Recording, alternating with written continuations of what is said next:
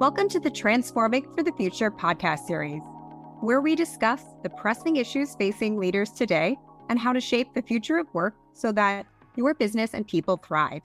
I am your host for today, Jill Jacinto, Global Marketing Leader for Mercer's Industries. Today, I'm joined by three Mercer colleagues Mike Ponicall, head of our Mercer Auto Industry, Shari Chernack, Senior Principal, Transformation, and Mike Sagle, Partner, working with clients in the auto industry. Thank you for joining us, Shari, Mike, and Mike. Let's just dive in. What is happening in the macro economy that is creating disruption in the market for tech talent? Mike Ponicall?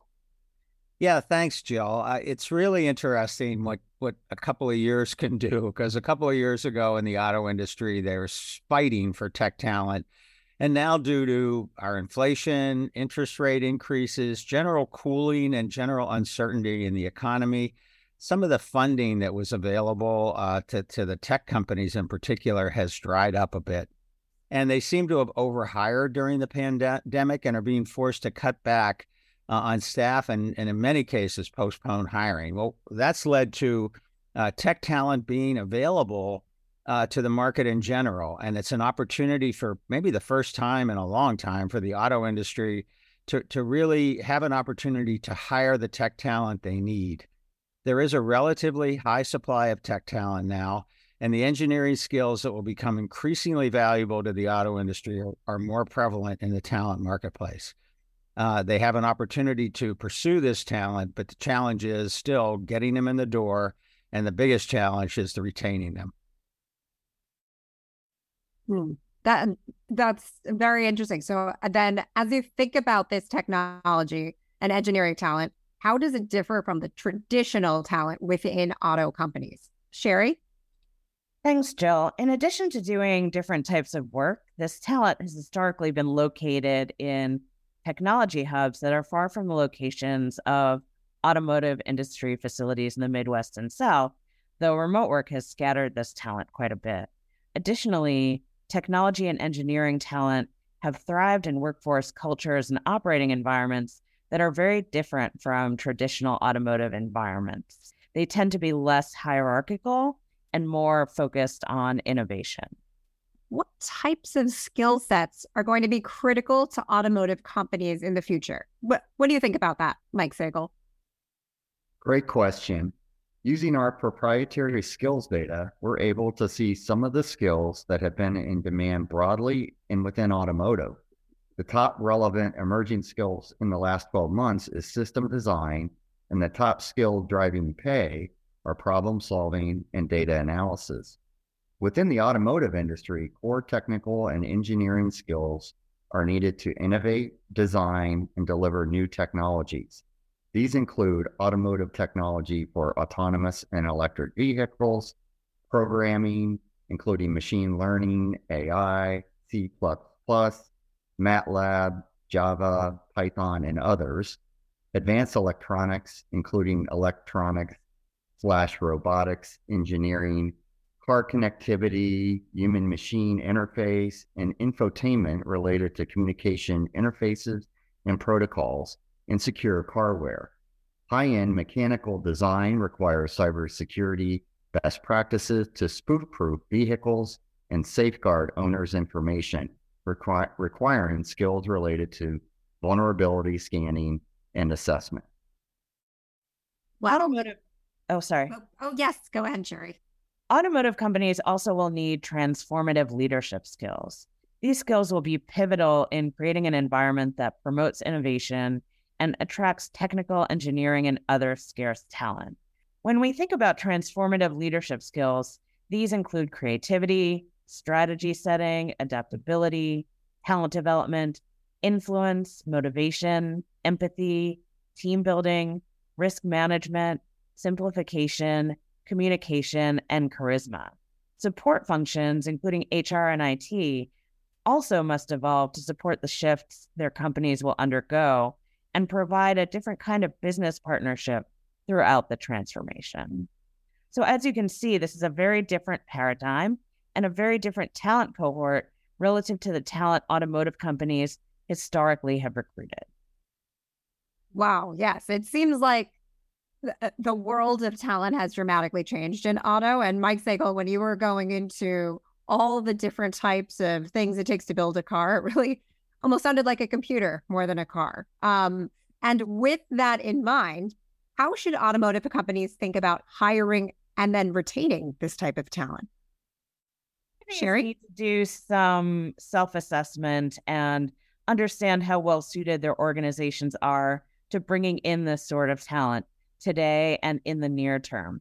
If they were to come into the companies as they exist today, the environment from the operating model, work structure, culture, and talent practices on the one hand, to the physical environment on the other hand, might not match the needs and wants of this talent.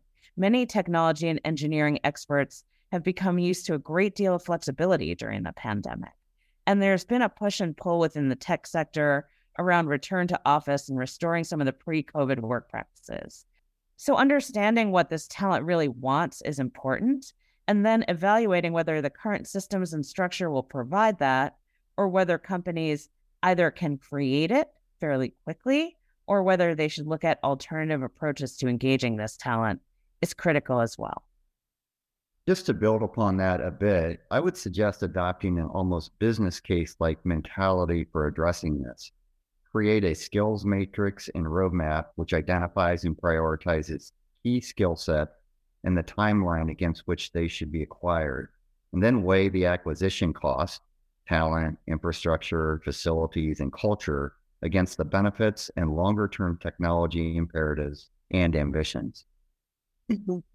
And that's that's very interesting. And and Shari, I mean, I think you brought up a, a good point. You know, let's give the talent what it wants, but is that feasible and can we do it? Um, so that brings me to my next question. If automotive companies, as they exist today, are not perfectly suited to technology talent, what are some alternative approaches to engaging this talent and doing the kind of work that has not traditionally been done within auto facilities?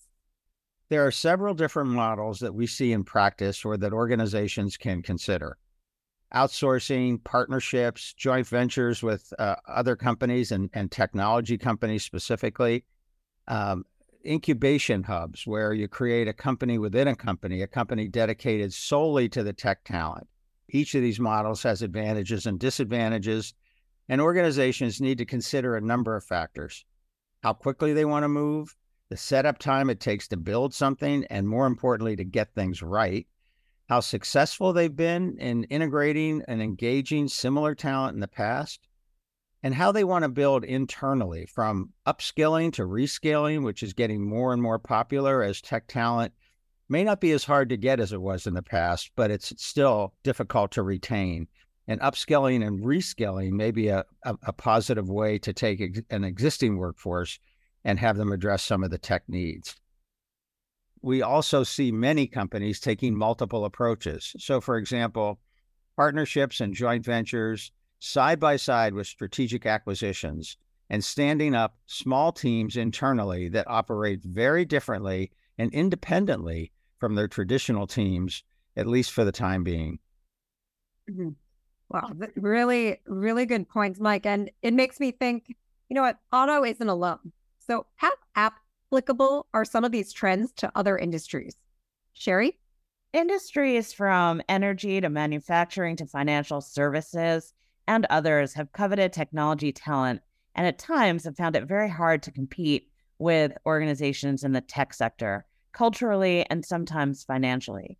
So, this is a great opportunity to look at the kinds of talent that will be necessary to succeed in. Just to name a few examples renewables, advanced manufacturing, designing and deploying complex fintech products, and other future focused subsectors within industries that have found the playing field for tech and engineering talent unfavorable in the past. Other industries have been faced with similar cultural challenges as those faced by the automotive industry. As an example, financial services struggled to keep up with disruptive fintechs and had to make adjustments to their talent acquisition and retention practices. Often, this meant new operating models, compensation approaches, and work practices. Even within banks, there become dual track pools of technology talent and capabilities, one focused on running and ma- maintaining the bank, and the other focused on innovation and building the bank of the future. Mm, really interesting. So, what can automotive and other similar organizations start doing today if they want to think about talent transformation and then bringing in the kind of talent that will help them deliver the future? To get started, automotive leaders need to consider the right strategy and partnership model for their organization. They also need to think through the people implications for the models they are considering in partnership with their CHROs or chief people officers.